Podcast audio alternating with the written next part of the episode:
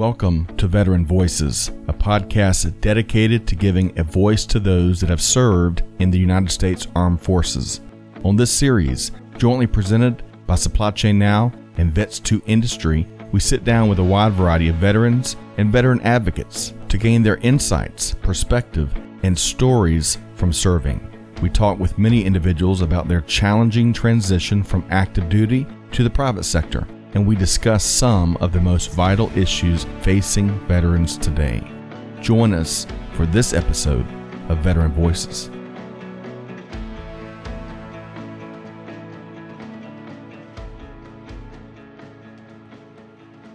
Hey, good morning. Scott Luton here with you on Veteran Voices. Welcome to today's show. So, we've got an outstanding episode teed up with a veteran and business leader that's doing big things in the global business world, especially in supply chain. More to come on that. So stay tuned for what promises to be an intriguing conversation, one we've been after to getting scheduled for quite some time. Hey, quick programming note before we get started. This program is part of Supply Chain Now family of programming. Um, and you can find Veteran Voices wherever you get your podcasts. But we're big, very thankful for our partners over at vets2industry.com, vets numeral two industry.com. They're a wonderful nonprofit that are really working hard to take care of veterans, helping them and their their spouses and their families make connections and find resources. So check out vets2industry.com. Okay, with no further ado, let's bring in our featured guest here today, Mr. Charles Walker, Vice President, Logistics Business Development at Aurora Global Solutions, and he's a U.S. Army veteran. Charles, how you doing? I'm doing great. Scott, how you doing, man? Pleasure doing, to be on your show, man. Pleasure. Well, I appreciate that. We have been tracking each other for quite some time, and and I I, I love your outlook on life and and the expertise and and your thought leadership you share across social media. And finally, we get a chance to sit down and learn more about your story. So I'm I'm really excited about that. I am too, man. I'm I'm I'm, in, I'm excited to share it. You know, because everybody got a story, and I think that the more you share, the better we understand each other, and we'll see that we have more things in common than different. You know, I excellent believe. point. Mm-hmm.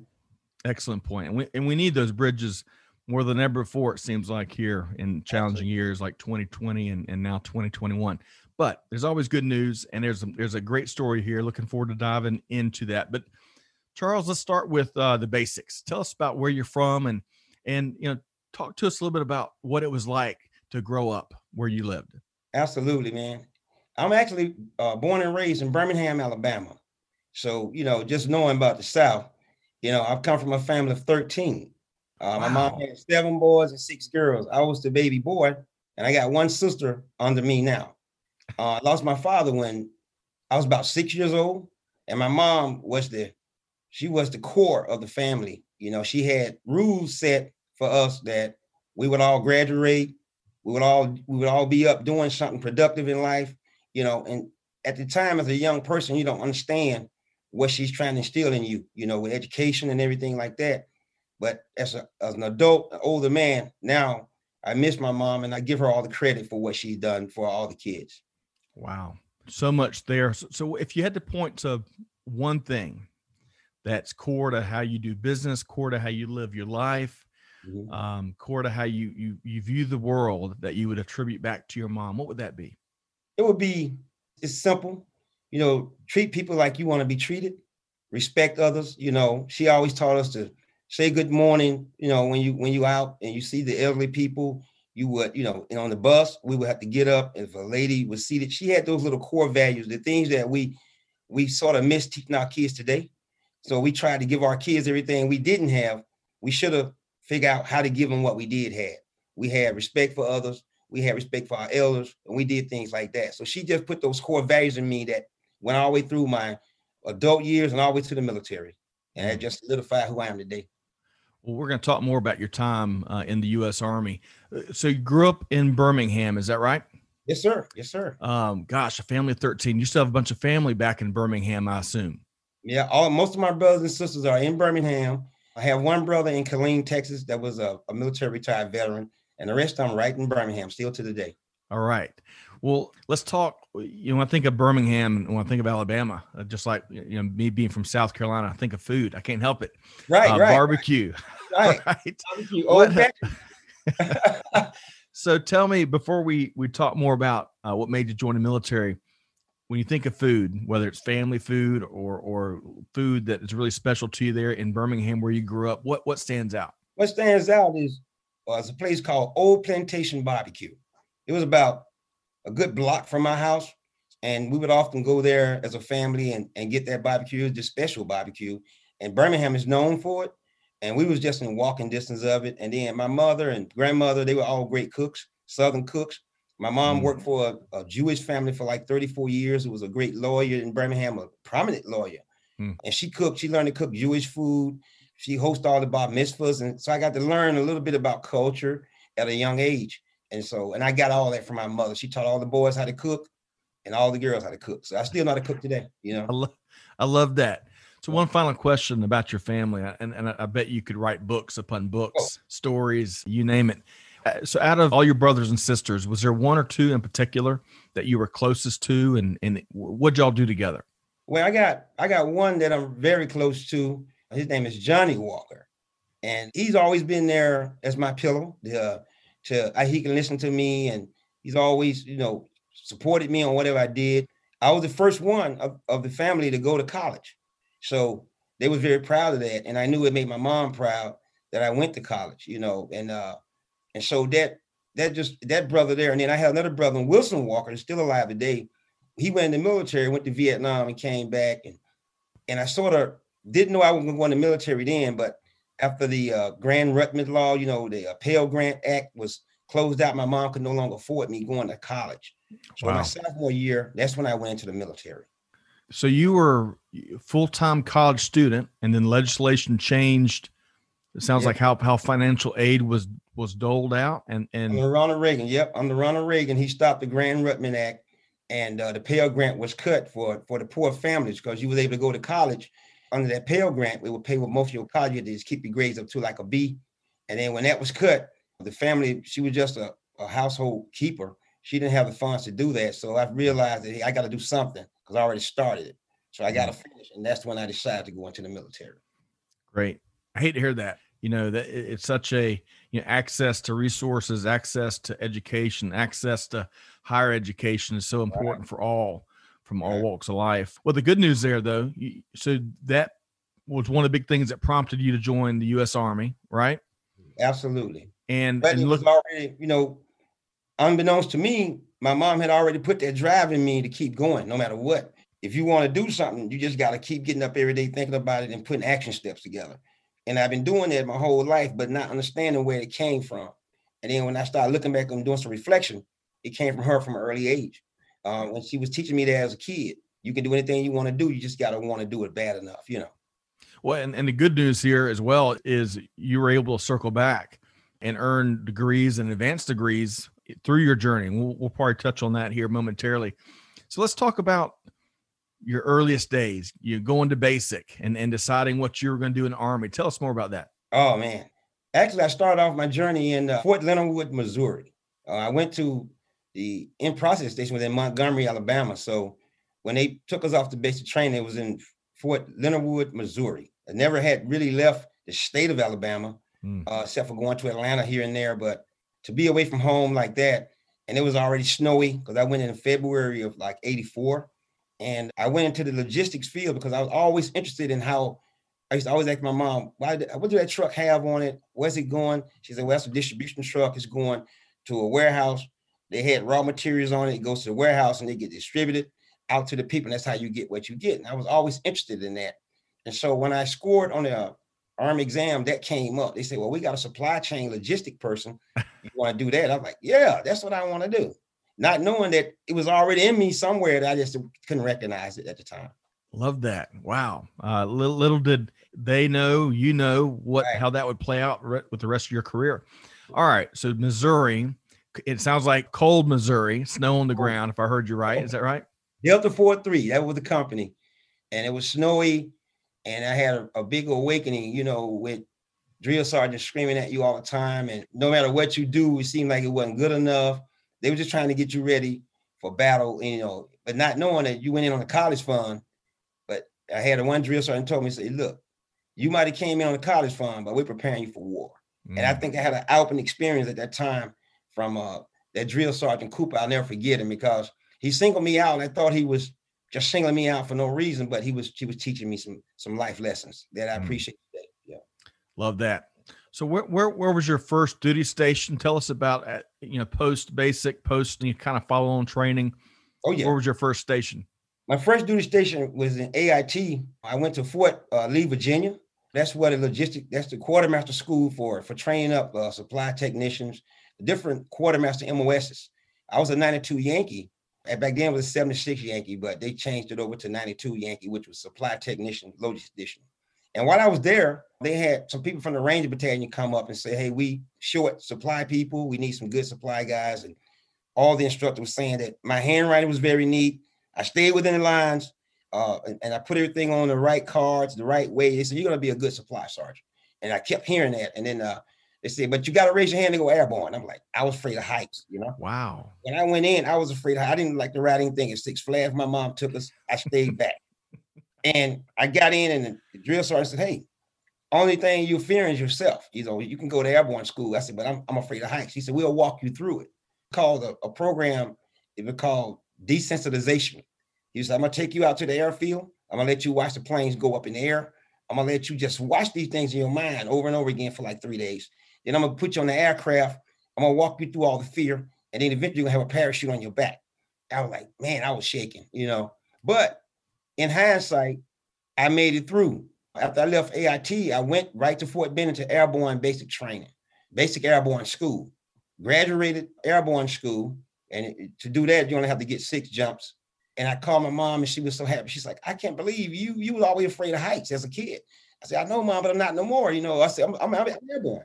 You know, and so when I went, they took me there. Well, they were short in special operations, so they took me to the 375th Ranger Battalion. That was my first unit as an airborne uh, logistician. Where was that at? In Fort Benning, Georgia. Okay, down in Columbus. Yep, Columbus, Georgia. That's not far from Birmingham, right? Not far at all. I was close to home, and I, I could drive on the weekend, go back home, and I, I loved it. And then uh, about six months there, the Task Force 160 of Special Operations, they were short supply personnel with all their missions, and they said, "Hey, we're gonna we're gonna select some guys from here to go there." And so I I volunteered. I said, "Well, I'll go to." It was at Fort Campbell, Kentucky. So I went there and continued my logistic training with with the greatest unit in the Army today, the Night Stalkers. And so I got to go on a lot of missions. I kept getting promoted fast. I'm like, what's going on here? You know, I went as a private, left there as a staff sergeant, you know, in a short period of time, about four years. And I'm like, man, these guys are high speed, you know, and I got to work with some of the greatest guys in the world, man. And when I left there, I went to Alaska, Fort Wainwright, Alaska, back into the cold. Oh wow. And and I've never been to Alaska. I'm assuming you hadn't been to Alaska prior to being assigned there. Never never, never had been Alaska. Never thought I would be there. You know, I met some of the greatest Americans there. You know, worked with some great people. Learned a lot about cold weather training. We had to go through Arctic light infantry training to stay out in the cold for a while, to just survive on your own, to keep yourself warm, and learn so much, man. And then uh, just left there, and I came back to Fort Bragg with special operations, uh, 112 Signal Battalion. Uh, worked with them guys in special operation support command. We had a new command center there that supported the Ranger battalions, all this special operation group, seven group Delta Force people. I was supplying all these people. All this, I was the, the top supply guy for the special operation guys, the team guys. And I was like, everything they needed, I was always their go-to guy. And I kept saying, man, you write so neat, you do this so good, you know. I always heard that. So, so I got to ask you. Clearly, because you don't have to be airborne to be an, uh, a 92 Yankee. I think you said right. Yeah, you don't have to be airborne. No, but clearly, yeah. seems like to me that that your drill sergeant or your the, their, your instructors early on saw something in you exactly. and said, "Man, he's great as a logistician technician, but if he goes airborne too, man, he can do it all." Is he that, can do it all, right? And from there, I went. Not only from there, I went to assault school then they sent me to Pathfinder School. You know, I was doing everything that those guys were doing, and I was supporting them on the, all the missions as well. Mm. So I became a part of the team as a as a logistician. So they said, with every mission, they said, we want to take him. He's going with us. So I got to go on all these world missions with great guys, 18 guys doing what they do. And I was the one supplying everything they needed. So I was a part of the team. you know, from from early on. But I didn't know that it started from my drill sergeant who saw something in me. He said, "You're gonna be good. You're gonna be a good logistician, man. You're gonna be good." I didn't realize it, you know. Well, all right. So I want to talk about some of these people you served with here in a moment. But I want to ask you a question, kind of tongue in cheek. Because yeah. we think of uh, a, of the supply folks in the military, they're the folks who can get their hands on things. And there's a there's a in that Green Berets movie with John Wayne, there's a there's a great moment where there I can't remember exactly what it is, but you see the supply guy on top of a a pallet that a helicopter is is taking off, and he's like you know saluting because he he found a pallet of something they needed in a yeah. forward fire base. And did, right. you got to tell me, did you have any moments close like that? Plenty, plenty. uh, you know, with with the uh, special ops guys, you know, they'll come to me and say, "Hey, hey, Chuck, we we need we need this and that." We're not authorized to have it because we have to we have to justify and have to match on to the mission. You know, something was MTO stuff that it was authorized for that unit only. Anything outside of it, you have to justify it in writing. I met a great NCO who taught me something. He said, look, you can get anything you want for them guys in the army. You just got to justify it in paper. Take it to the colonel, let them sign it, and the, the Department of Army give it to them because those guys are 18 guys. They got to do the mission, and you got to always attach it to you want them to get back home to their families. Mm. And so I learned how to write. I learned how to write early on.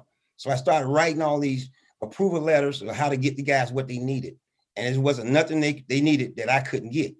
And they start saying, wow, man, how did you do that? I said, it's just in the writing. But I learned that from another NCO who had been doing it for quite a while. Well, it sounds like too, beyond uh, being being able to write and, and, and kind of state your case and your position, seems like you were kind of putting together business cases too, which isn't a bad thing either. Right. But not, you know, like I said, Scott, in our life, sometimes your life is being molded and shaped, but you're just not in awareness of it. But once you become into the awareness of it, that's when it all ties in. When you become aware of your purpose and what you're doing, you really become unstoppable in what you're trying to do. Of course, you're going to meet some roadblocks along the way, but they're not going to stop you. You know, you're not going to stop and throw rocks at every barking dog. You know what right. I'm saying? Because you will never get there. You know, I think that's a Winston Churchill quote, yeah. isn't it? Right, right. I love sense. that one. Yeah. Um, because you, you, can't you can't give in to the noise, right? You gotta look no. for the signals. You've already kind of painted lots of pictures between my ears. I love kind of how uh, some of the anecdotes you've already kind of shared. I'll, let's get some names though. Let's let's talk about some of the folks that either they worked for you or y'all worked together, or maybe maybe they work or, or you work for them. What who are some of the special people that, that you served alongside in the army? Man, it's so many, right? But it's three that I think come to mind that was very instrumental in me being who I am today and how I think. One lady name was Colonel Eugene Eugenia Sneed. She was my female commander of, of all male non-commissioned officers in airborne, and just her leadership style was inclusive. She she listened to the NCOs, and she always told us we was the backbone of everything she do. She said, "You're open it, say anything to me constructively that's going to help the unit to do what we need to do and to fit the organizational structure or what the command wants." Right. And so I listened to her, and I still talk to her to this day. There's another guy, CW3 Jerry Landgraf. He was he was my he was my boss in 160 Task Force. This man was a special man. I was a private, and he taught me how to do supply chain logistics the right way. Mm. You know, I would give him paperwork, and he would turn it back into me. He says, "Got a problem with it. You figure it out." And he would always tell me, I want you to be the best in what you do in this logistic thing, you know, because we need people that know what they're doing because we got real world missions and what you order in requisition got to be the right thing the first time. Mm. And I would go to him. I say, I don't see the mistake. He said, you got to look deeper. Find the mistake. If I tell you it's a mistake, it is one. And then he explained to me why I need to put that code in there or whatever to get the right aircraft part or something that went to a little bird or something like that. And so I respect this man until he passed away, but it broke my heart. But the things he taught me, I still do today. I always look at my paperwork when I'm requisitioning something. I'm always thinking about him. What he said, do it right the first time. It sounds like his standard was measures above the actual standards of right. which really, I mean, gosh, just in a little bit you've already shared and what I know about you, Charles. Yeah. It seems like the standard you have for yourself. Y- y'all got along great. Great, man. I'm talking about, you know, I went to, when I went to air assault school, I was going, he let me go. And he said the first week we was doing rappel, rappel, tying, tying the things down. And if you couldn't make the timeline, you you get put back a week. And he came over to visit me. He said, You supposed to graduate But next? I said, Well, I got put back a week. So he said, Well, you stay here till you get it. You stay in the school. If it take you a year. And at my graduation, he said, I knew you can do it. You just had to get, I see, he said, you get out your own mind, you can do it. Mm. And then finally, my greatest commander was a Brigadier General Sean Mulholland. He was a general. And this guy, man, he used to come in my office and would tell me life lessons. You know, he didn't want to retire me and everything. He's no longer here with us, but he's with me. You know, mm. he would take out time. He was town leader that you knew he genuinely cared about you. It wasn't fanfare, none of that. He'll know when your spirit was low, he'll just say, Charles, what's going on? I was like, sir, I got some things going on with the family. He said, Can you fix it? Then I said, Yes, sir, I think I can. He said, Well, let's work on that. He said, if it ain't life threatening, you ain't you ain't harm nobody, we can work on it. And we're gonna put action steps together to get that done. And that was the guy that retired me, man. And I always think about those three people, man. I keep their name in my journal because they was very instrumental in who I am today, man. And I, I thank them every day. And I know it was on my path to meet them, you know. Mm. So before we talk about accomplishments, uh, I want to go back to Colonel Sneed. I think it was right, Colonel Sneed. Colonel Sneed. All right. So you shared something there that was a key attribute for uh, in terms of how she and you mentioned inclusive leadership and inclusive. Yeah. yeah. Thankfully, we're hearing more about it, even though many organizations and leaders are trying to act and execute on it, on it, right? But that's a, a very hot topic now, which which is good. Awareness, hey, awareness of a challenge. We got to get more awareness on it so we can do more about it. What if there's one aspect of her approach that made her a really successful, uh, inclusive leader? Give us an example of that. One example that she did well, she listened first. In every one of her meetings, she would put out guidance and she'll go around the table to all the non-commissioned officers and she would listen to each one of them. And at the end, she would put it all together and come up with the final plan based on all of our input. Because she said that without our input, she she wouldn't be able to give the colonel a real sound uh, advice on what we need to be doing. So I like her, she liked to listen first, and then she tried to get a sound understanding what you was talking about and then she would always include her non-commissioned officers. So I'm talking about fairly. And then she would bring you in her office one-on-one. And if she had to chew you out, she had no problem doing that. None. None. I'm saying she was just a good leader. And and what I really respected about her, she was I was a jump master at the time. And she said, you know what, uh, Sergeant, I got to go to jump master school. I said, ma'am, why you, why you, why you colonel? You, you you, you, a, you a major now. You finna make colonel. You don't need to go. She said, no, because you guys are jump masters. So for me to lead y'all effectively, I need to know what, what it takes to run that whole aircraft like you guys. And then on Friday nights when you guys jump, I need to be out there jumping with you. Wow. And I thought that was amazing that she said that. And she did. She went through and graduated. Wow. That yeah. is impressive. Seems seems like a great person yeah. to work for and serve with. So no wonder that um, had such a big impact on your journey, Colonel Sneed. All right, so it's tough to do any of these interviews justice in you know 45 minutes 60 minutes yeah. or what have you because there's so many stories that we can't ever get to and and so many great people as you've already mentioned that yes, we we don't have time to get to i appreciate you sharing those three we probably won't be able to do your accomplishments justice either. But if you look back on, on your career uh, in, in the military, in the U.S. Army, what's one or two accomplishments that you know you'll be telling your family about, your grandkids about, your colleagues about for the next hundred years? I think I'll be telling them to just you can do more. Your body can do more than you think it can do. You just gotta, you know, get with the right right mindset of people or your surrounding. We used to go on eight mile road marches, and I'm like, man, we can't do this. Or we'll call cadence, and when you call in cadence, you don't realize how far you're running. Right. So it takes your mind off what the task at hand, and you can really endure more than you think you can. You can push your body more if you don't have the fear of it. You know, it's just a lot of time you doubt yourself and you have fear, and then just like me being afraid of heights. Now I'm I'm not afraid of heights. I never was. It was just all in my head. It was just something that I thought was fearful, but I had some non-commissioned officers that helped me through that, walked me through it, and said, "Hey, it's just fear you create. You're making a monster bigger than he is." It's not really a monster. You you just making it's in your head.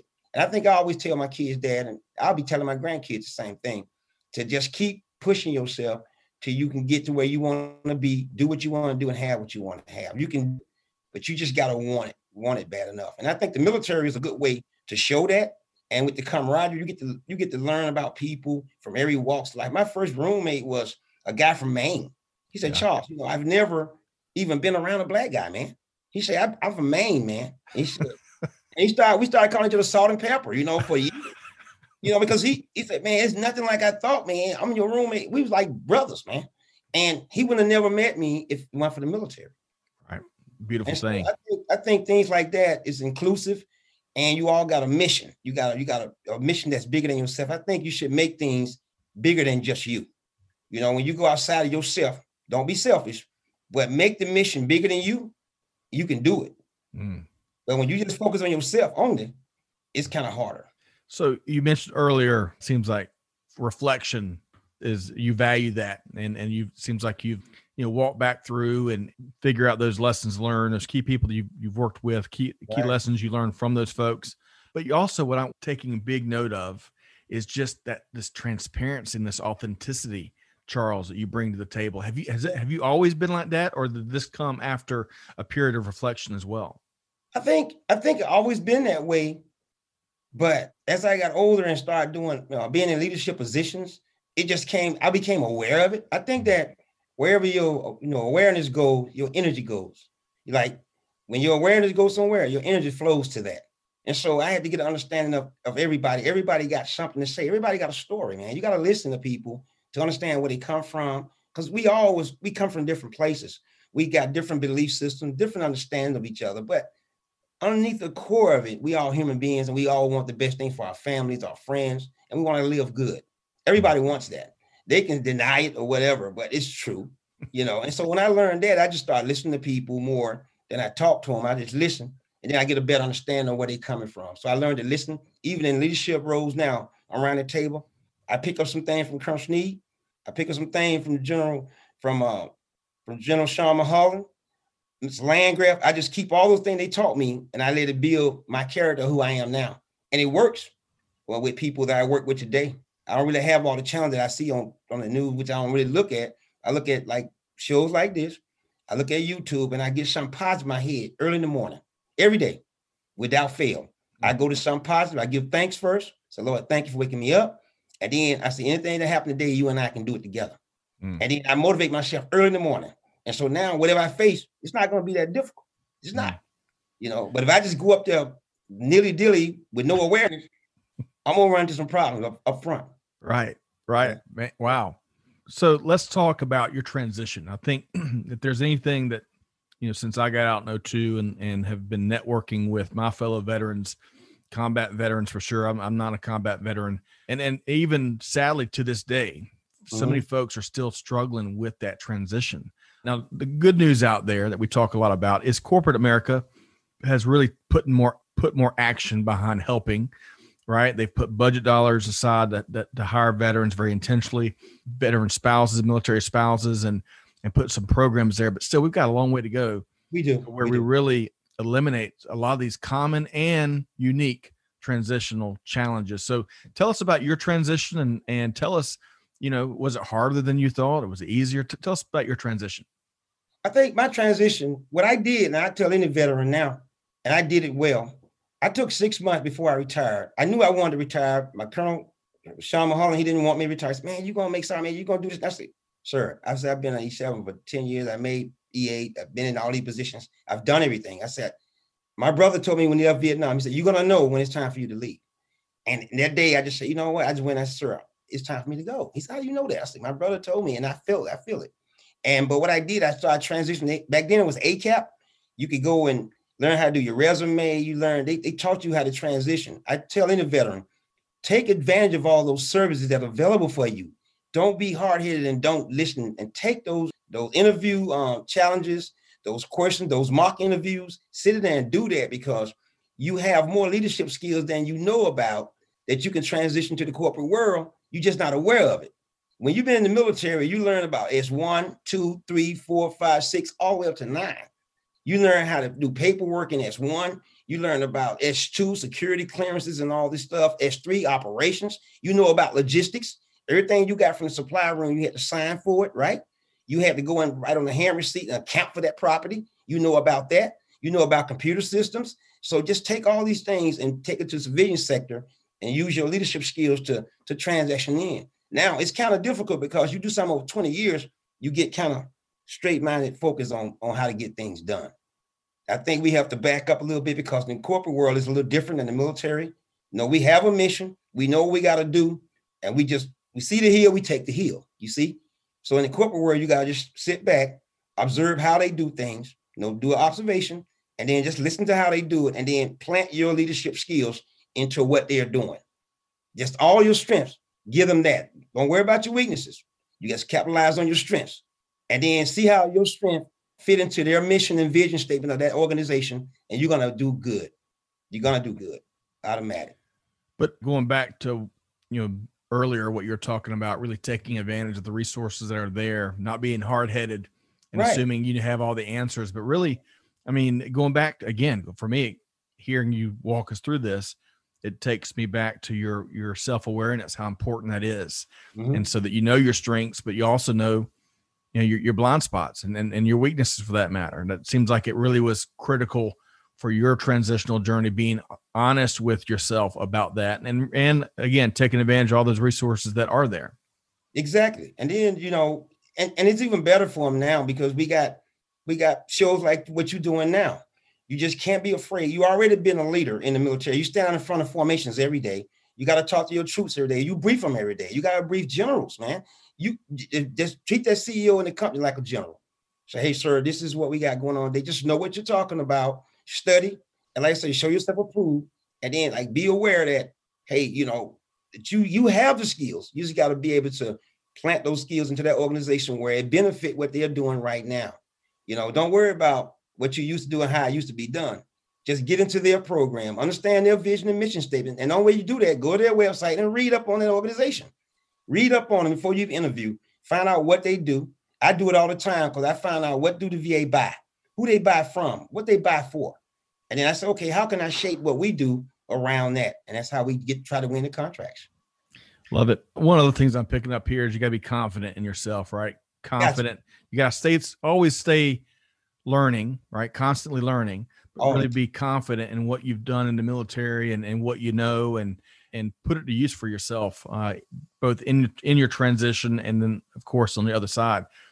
What else would you there's one or two other things uh, if you're if you're speaking right now folks may be listening this that are about the transition maybe they're already transitioning maybe they're early in their career uh, on yes. the private sector side and and they're trying to figure out how to you know progress as quickly as possible any other tips or you know a couple tips you want, you want to share with those folks one of the best tips i can tell anybody study and read and follow the people that's doing what you want to do just study them they got so many YouTube videos on people that you you admire. You know, they got videos out there. Just study them. They're already doing what you want to do. They had to they had to take steps to do that. When they put the information out there, write it down. Write it down. And once you write something down, it becomes personable to you. See, once you write it down, you are making a commitment to yourself where you're saying, okay, I'm committing to myself because I'm taking the time to write it down. And then your subconscious mind gonna automatically pick that up because when you write something down, it becomes personal to you. But follow those people who are doing the things you want to do in life, not nobody else. You know, just look at the great guys, Andrew Carnegie, you know, all these guys, Napoleon Hill, read those books. They're free online now. The information is everywhere. You just got to focus on what you want to do, man. You ain't got to go buy nothing. It's free, man. Information is free, man. It really is remarkable. Uh, you can get degrees these days at MIT and at, at the prestigious universities, no yeah. cost. It really is amazing times we live in. All right. So before we transition, Charles, to what you do now, I want to circle back on education because where we started this, close to the beginning where we started this journey, is due to legislation in, mm-hmm. in the mid 1980s. It it forced you to withdraw from college, and, mm-hmm. and hate to hear that. But again, the good news here is beyond the army you're able to, to revisit those higher education places so tell us what degrees did you earn man i man i got in the military and I went into this uh, educational program where they take out a hundred dollars a month out of your check, and then you can go to school while you in at night. But you have to be disciplined because you still gotta, you know, you work all day, but you gotta go to school at night. And what I did at Fayetteville State University, I said, okay, I'm gonna just take a step to finish up my degree because I promised my mom I would finish my degree. So I went and got my associates, and I was like proud. I said, oh, I got a degree. I got my associates. You're first in the family uh, to, to earn. Yeah, first in the family. Then I went, I stayed at Fayetteville State, and I said, okay. She said, now with a few more credits, you can get a bachelor's. And then she said, that's just another 14 months, Charles. If you could push it, I said, I can. Because I knew I'd be at Fort Bragg a little longer in special operations. And then if we deploy, they would still send me my, my work to do online. And I said, okay. So I went into psychology. And I always wanted to study the mind. And I, I want to know how it works. How do my mind operate? And that's when I went and got my psychology degree. And then I said, okay, now what I'm gonna do now? now I know all this stuff about the mind and how it works. What can I do? And then I jumped over into supply chain because that was my core thing I wanted to do. I always wanted supply chain. So I jumped over and got me a master's in uh, business administration, you know, with, with government nonprofits. And I said, okay. Then I got obsessed with education. I went back and I got a global supply chain M- MBA. Then I went and got an MPA I just kept going until all my 9-11 money ran out. And I was wow. still trying to go again, you know, because I just liked learning and, and getting degrees. It was not about getting degrees, but I promised my mother I would finish, you know. And to this day, I just tied it all together with global supply chain management, psychology, business administration masters. And I tied all in on how I teach people today. And I share that information with whoever I'm working with, tell them how to do it, Use your uh, GI Bill to get what you need. Don't let the money just sit out there when it's available. You work for that. Go ahead and go to school. I don't care if you take underwater basket weaving. It don't matter to me.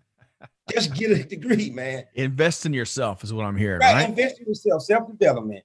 Yeah. Well, you know, a lot of folks, a lot of lesser folks would have taken that bad news and and never yeah. would have gone back, right? It, it would have it would have impacted them for the rest of their life. Exactly you and I probably know some, some folks just just like that. But that's a great story as we as we start to move into what you're doing now. That's a lot of good news there, and I yeah. love I love how you you not only followed through on what you promised your mom, but you really seriously invested in yourself and you and you chased your passion, which clearly is learning. And uh, I tell you, I, I'm not sure what all you can do. Let me rephrase. I wish I had a psychology degree to get through business life. So I know exactly what, you know, how the other person across the table is processing what I'm saying. I bet that's a secret weapon, Charles, for you. Yeah, yeah it is. It is. And it comes back to, like I said, awareness. You know, you got to be aware that that person got a mind too. They they using their mind to their to, to their benefit based on their learning. And so you got to use your mind, your own mind, based on what you've learned to attract what you want. You know, you got to attract what you want. You can't. A lot of people like, I'm working for the money. I work. No, you're not. You you're attracting what you are. And once I learned that, I listened to great people like Andrew Carnegie, Napoleon Hill, some of the old guys, Earl Nightingale. I read all. I got every book in my office in there, and I read it religiously every day, man. And it, it's true. Wow. Everything they're saying is true, man. And these books are free online. You can download them. Just got to read and you say these guys were great. These guys became great people. You know, Norman Vincent Peale. You if you don't have a book from Norman Vincent Peale, you're already missing out on a lot of stuff, man. you just that's your, to, you know. I'm gonna have to go back and and write down each of these names. Uh, yeah, it's like man. I'm being challenged. I appreciate that, Charles. Yeah. I need to I need to bone back up on my reading. That's a um, challenge. Yeah. so let's talk about what you're doing now. Right before we we went live on the interview here, you were telling me about some of the really cool things and and different ways that you're playing a part in the noble mission, right? The fight against COVID nineteen. So tell us, you know, tell us about Aurora Global Solutions, your role and what you're doing. Man, you know, it it, it all ties in, Scott, because it's a it's a veteran female owned small business. And uh, she actually started it about 12 years ago. I knew her in Afghanistan. I, have been knowing her for years, and I was already working with different organizations. I work with people like with, with SAIC, program manager with Raytheon, Stanley Associates, some of the big companies, RGTS, where we had the F-15 program, sending uh, F-15 parts to Saudi Arabia. I was the program manager for that. And so all my logistic training came in, and, and I got with her when I left the last company, when I was doing quality assurance of all the parts coming in. I said, hey, what if we partner?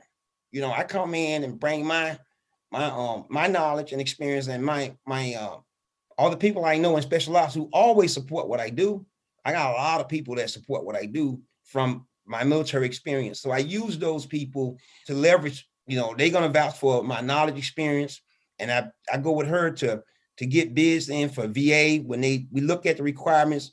We go to betasams.gov and we look for these requirements out there, and then we try to shape our, our uh, request for quotes. We reshape our, our task order to make sure that we can be we can bid on these things. But another thing we do is we get partnership with manufacturing companies because we might not have the funds to buy all these things, but the manufacturing company, uh, we go on their strength, they'll help us by getting the contract, then they're gonna supply the goods, and then we, it's, it's a it's a win-win situation. You know, so we create partnership agreement with companies and we merge all our strengths together. You know, like we might be weak in a back office support, but they might have back office support for the contract. Right. And, and then everybody wins. And I think more small businesses need to do that. Uh, that's what we do. But right now we're ramping up with all the PPE because that's the hot thing going. Sure. We was ordering, we was ordering different classes of supply because that's all I ever done my whole military career. But since PPE is what's going to keep you afloat right now, because I think the mask and the face shields, all this stuff not going to wear for a long time. Hand sanitizer, we Gloves. get all that. Gloves, everything. We get all that right now. And sometimes we we when COVID first hit, we were sitting around the table like, hey, business dying down. We got to find. I said, let's find some creative ways. What about we donate some of the excess supplies we already ordered that we can't sell and give it to the fire departments, the police departments around here in our local community, and then put our business card in there. So whenever they do need these again, when they do get funding, they're gonna remember us. And mm-hmm. that's that helped us. Because we you know when you think you run out of options, in every in every disappointment, there's an opportunity. You know, you just got to find it, man. You know, and then you helping you helping the first responders too. Improvise. Improvise, Improvise adapt, and overcome. That's right. You know the deal, airborne way. well, what I also hear you saying is, you know, is building these very practical, successful alliances, right? right? And finding the need in the market and figuring out a way, you know, how how can you, you how can you leverage these alliances and what your strengths and, and what you have in, in spades, so to speak, to address that that opportunity to market and and, yep, and can merge, while helping others together. People always say, "Let's create synergy." What do you mean? Let's you know let's let's look at all your strengths and then forget the weaknesses because if we look at our strength, the weakness is going to be overshadowed, and then you're going to be able to put all all your stuff together, man, and then you work as a united front because we can do more together than apart. Really, if you're a small business, you can't compete with a with a medium sized or large business. You just mm-hmm. can't. So you got to try to get under the create a mentorship program with them somewhere you can learn how did they stay afloat through COVID, ask questions, and then do the same thing. Just model their model. That's it. That's it, man. It ain't rocket science, man. well, I'll tell you, all of your experience and and and skill sets, I, I truly believe you could get your hands on anything that your customers need and when they need it at the price they need and and and, and get it there reliably. Uh, just in time. Just in time. Just in time. That's right. AIT. Yep. So let's. uh I know we couldn't get all the many stories that you could tell. When, when did you? By the way, let me circle way back. When did you retire from the U.S. Army? We didn't talk was, about that. It Exactly. Uh, 2005. I went in in '84, and uh, and I man, I was and I missed it. I missed. I still I I live Army every day in my mind because that's who I am. And when I did get out, the first month, the transition was difficult for me because I was missing everybody. I was missing being in charge. I was missing. And I actually called the recruiter, man. And he said, listen, you probably just having a moment. He said, but if you call me tomorrow, I'm gonna put you back in boots. I said, he said, but I'm thinking something gonna happen good for you, man. And believe it or not, the very next morning, I got a call from Stanley Associate to work at a job in Lumberton, North Carolina, doing a warehouse uh, to erect a new warehouse. Okay. And I was, man, you know, so the, I know that the fear set in when you get out the military because you're saying, okay, what am I gonna do now? Because you're used to getting two checks a month. Right. Now, when you retire, you get one, and all those airborne, all those amenities, airborne hazard duty, all that pay is up gone now. You know, and so you say, uh oh, I don't I didn't save enough money like I thought. I can't take care of my family like I wanted to. Now I got to get something, a second job to offset this so I can get back to where I was making. Mm. You know, so we got to humble yourself that you might not go in as that first sergeant in a new job. You might have to humble yourself and take another job that will compensate the money you missing and then build your value up. And when you build your value up, your money gonna go up, man, because you got to show your value to the organization first. Right. That's all it is. Yeah, that's all it is. Well, I really appreciate that perspective. We hear a lot as we talk about transition with with different folks, whether they serve one term or they, they spend a career in yeah. one of the armed armed services, about how they are really, especially those that that go back in you, to, to some degree, officer or enlisted, you're you're mm-hmm. starting back over, and you got to kind of reprove yourself. And then the other thing that we hear a lot about that's unfortunate, but stigmas are being broken every day. Is so many so many non-veteran hiring managers have certain assumptions about veterans, combat veterans or, or, or right. non-combat veterans. And we've got we've got some more education and awareness to do to, to break through those. But nevertheless, I love your disposition. I, I love your view on life, Charles. I hate that we waited this long, and, and I'll take all the blame because we, we had a couple misfires. But more people need to hear. Yes, sir. I think your appreciation for life and and your your passion for continuous uh, continuous learning and your sheer unbridled optimism. I mean, yes, that, that's where you've made my day here today. And I, and like a you made my day, and I appreciate you so much because without you, this wouldn't have happened. You see, mm-hmm. so everything in time. I said, you know, at the right time, you're gonna attract the right people. You don't have to chase nobody, but the right time gonna show up. And look, I'm talking to Scott right now. on live, you know what I'm saying? So I, I appreciate you. I appreciate you too. You well, see? Charles, that, that means means a lot to me. This series is, is so fulfilling and rewarding to, to connect with fellow veterans and, and kind of hear their experiences and, and and again, know we're just scratching the surface with yours. Let's make sure. So so now that probably our community and our audience knows the secret weapon that is Charles Walker and, and all the things he can do PPE and and and share logistics and supply chain. Uh, let's make sure folks that want to connect with you, compare notes, and maybe even collaborate with you. How can they get in touch with you? Yes, sir. Uh, you can go to AGS. Well, as a matter of fact, it's www.ags-georgia.com is our is our website, and my email is charles at ags.georgia.com. And I'm on LinkedIn all the time because I got a, a family on there that I love and we I learned so much from them. They don't even realize how much I'm learning from them, you know, and it's like a free PhD, mm. you know, because those guys are smart on LinkedIn. I tell people, I, I talk to people all the time. I say, Are you on LinkedIn? No, I say you're missing out. Agreed. You got some people on there that's sharing some some good knowledge, man, and and and it's a wealth of knowledge that is on there every day.